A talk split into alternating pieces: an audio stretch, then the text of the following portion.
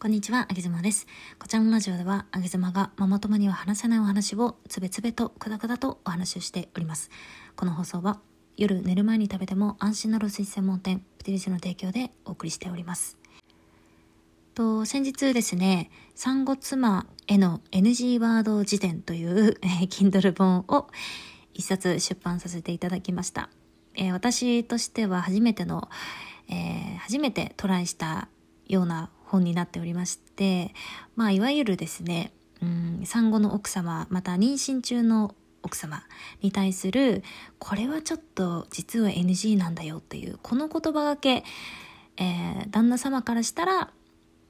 すごく好意を持って親切に声をかけたんだけれども実は、えー、女性側からするとめちゃくちゃ NG なんですよっていうそういうね、えー、言葉がけを集めた本になっております。で分かりやすいようにうん、辞典っぽくあいう順にしてあって 例えばですね、うん、家業であれば、えー、何々が使うものだしね、とかね、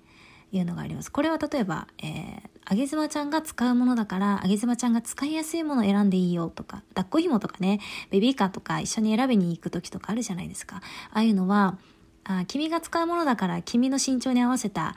えー、やつにしようねとかね、えー、そういうものはいやいや、まあ、メインは私かもしれないけどそこはさ2人が使うものとして捉えてよとかね女性は思うとかね。でもきっと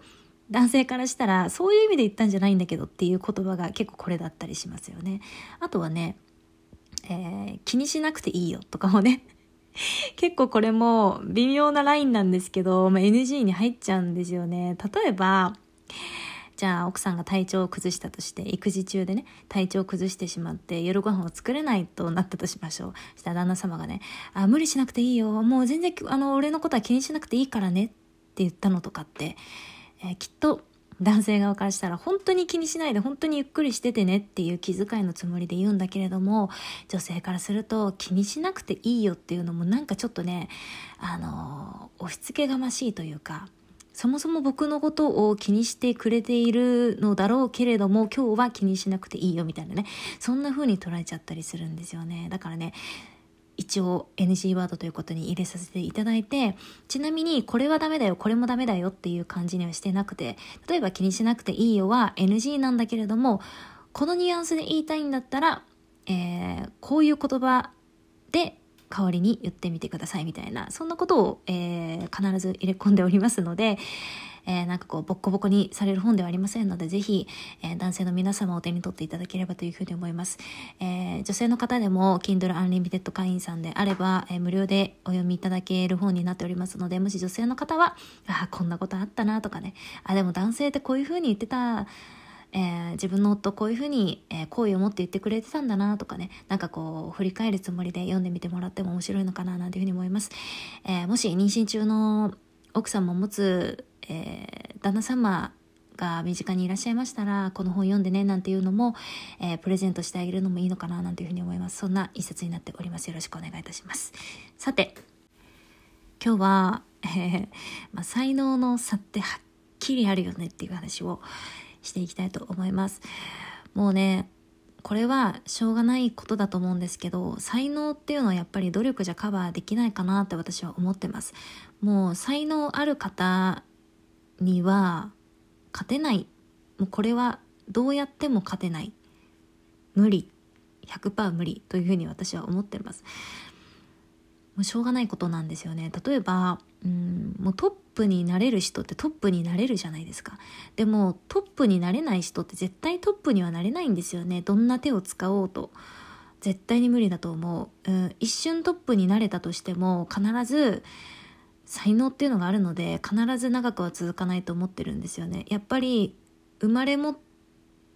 て人は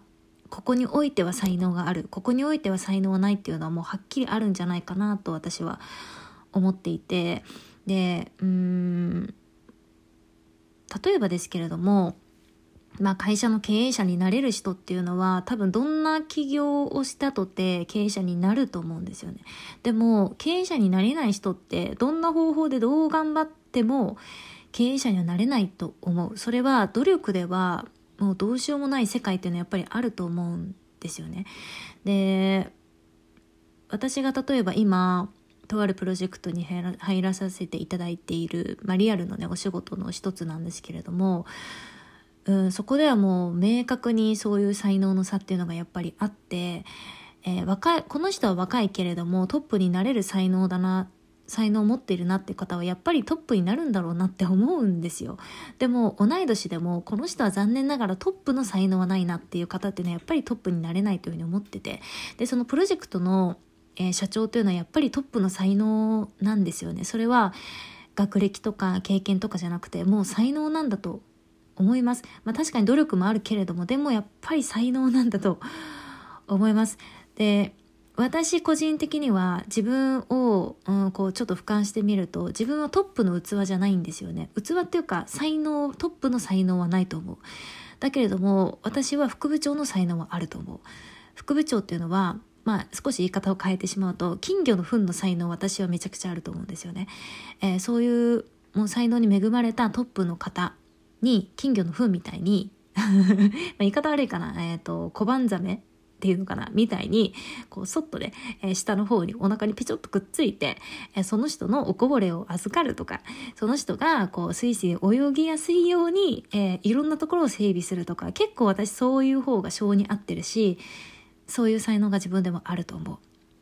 皆さんはいかがですか？自分はトップの才能があると思いますか？それとも、まあ、金魚の糞っていうのはちょっと嫌だけれども、小判ザメ的な、えー、才能の方があると思いますか？はたまた、そういう才能もないけれども、また別の、え分野において才能がある方っていうのもいらっしゃると思うんだけれども、私はもうこれ特に発信活動していると、もうね、明確にこの才能の差っていうのを感じます。で才能の差っていうのを感じるんだけれどもきっとこの人は、え自分の才能ここが足りてないっていうところに気づいていないからいつまでもそこを目指しているんだなっていうのも、まあ、はっきり言うと感じますね。うん、で自分自身ももちろんそれも当てはまるし例えば私はトップの才能はない自分で分かってるからだから別にトップになろうとは思わないんですよむしろうーん私より秀でた人にピチョッとくっついておこぼれ預かっていく方が私はそっちの才能が開花できたりするし、えー、小判ザメで言うとその親のサメっていうんですか、えー、親のサメにとってもそっちの方がメリットのある動き方を私はできるんですよね。だから自分はそこの才能のあるなしっていうのは結構もう自分では分かっているのであ自分はこういう生き方の方が花開くんだなっていうのは分かっています。けれども意外と意外と、まあ、周りを見渡すとうんトップの才能じゃないんだけれどもなぜかトップになりたいみたいなまあすっごい言い方悪く言いますよ。あがいてる方いると思いませんか？皆さんどう思いますか？はっきり言って私はあると思うんだよね。でもトップがそれはいいっていうことじゃなくてトップっていうのはその経営者とか何かを率いていく人が偉いんじゃなくて小判ザメタイプの人っていうのは絶対的に必要なんですよ。でもうん、一見してそれが表にあまり出づらいし、まあ、光を浴びにくいからあんまり人気がないんでしょう。人気がないんだけれども必ず必要でトップがいるってことは小判ザメの人もいるから必ずポジション的に空きがあるし必要なんだけれどもなかなかやっぱり人気がないんですかねそこのポジションね。私はいや私がこの人だったら速攻で秒で小判ザメになるけどなみたいな人っていうのは結構うじゃうじゃいるんですよ。でもそういう人に限ってトップになろうとする。なぜなんでしょうか。私はあんまりこう自分が目立ちたいとか、まあ、自分の音声配信がたくさんの人に響いてほしいとかっていう思いはありますけれども目立ちたいとかその上に立ちたいとかうーんまあ代表取締役みたいなそういう肩書きが欲しいとかっていうのは一切ないんですよね。むしろうーんそういう肩書きなしでなんかその戦略室的なところで細々動いていく細々考えていくみたいな方が私は好きだったりするんでどちらかというと自分は小判ザメができている人に憧れるようなタイプなんですけどまあ発信の世界に身を置いているとですねやっぱり皆さん発信者なのでこう輝かしい光を浴びたいとかって思う人が多いんじゃないでしょうかね。だからうーん、まあ、私はこうありがたいことにですねなんかこう最近特に言われるんですけど人を見る目があるって言われるんですよ。でこれは最近になって自分もちょっと自覚し始めました。なんかこの人にはこういうポジションが向いてるなとかさっきの才能の話もそうなんですけどこの人にはこういう風な発信が向いてるのになって思うことはやっぱりあってでまあ、マンツーマンとかでお話をさせていただく機会とかがあるとそんなこともちょっとお伝えするとですねその人がそっちに舵を切って発信活動を広げていったりとかもしてくれた場合にやっぱり花開いてる姿を見てあやっぱりこの人はこういう方がなんかこう自分の色としては表現しやすいんだろうなっていうのを思ったりとかもします。だから、まあ、そんなねあのまあ、おごり高ぶるつもりはさらさらないんですけど私から見てやっぱりこの人は小判ザメタイプの方が150%才能を開花するのになとか思う人っていうのは発信の世界においてはねもったいないほどたくさんいて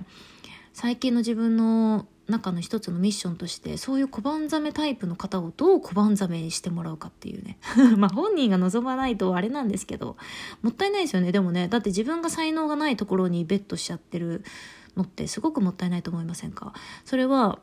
自分自身で自分として考えてみるともうやっぱりそうなんですよ。自分はトップの才能はないからトップのところに頑張って走り続けてもいや自分の時間もったいないなとか思うんですよね。だから、まあ、まとめるとですね才能の差っていうのはやっぱり私ははっきりとあるんじゃないかなって思いますしどんな才能であろうとそこに優劣はないのでね、えー、小判ザメの人はやっぱり小判ザメとして才能開花してほしいななんていうのを、まあ、旗から見てそういうふうに思いますが、えー、皆さんここら辺いかが思いますでしょうか？少なからず、えー、私はそのトップの人がバクチーンっていうトップの人がいたらもうヒョンって小判ザメにヒョンってね なれるようなそのタイプなのであのなんか自分トップとして頑張りたいんだよねみたいな方がいたらぜひあげ妻にお声かけください。結構まあガサツなところはありますけれどもあの馬力だけはあるようなそんな人間でございます。というところで、えー、才能の差ははっきりあるんじゃないかなって思うそんなあげ妻でございました。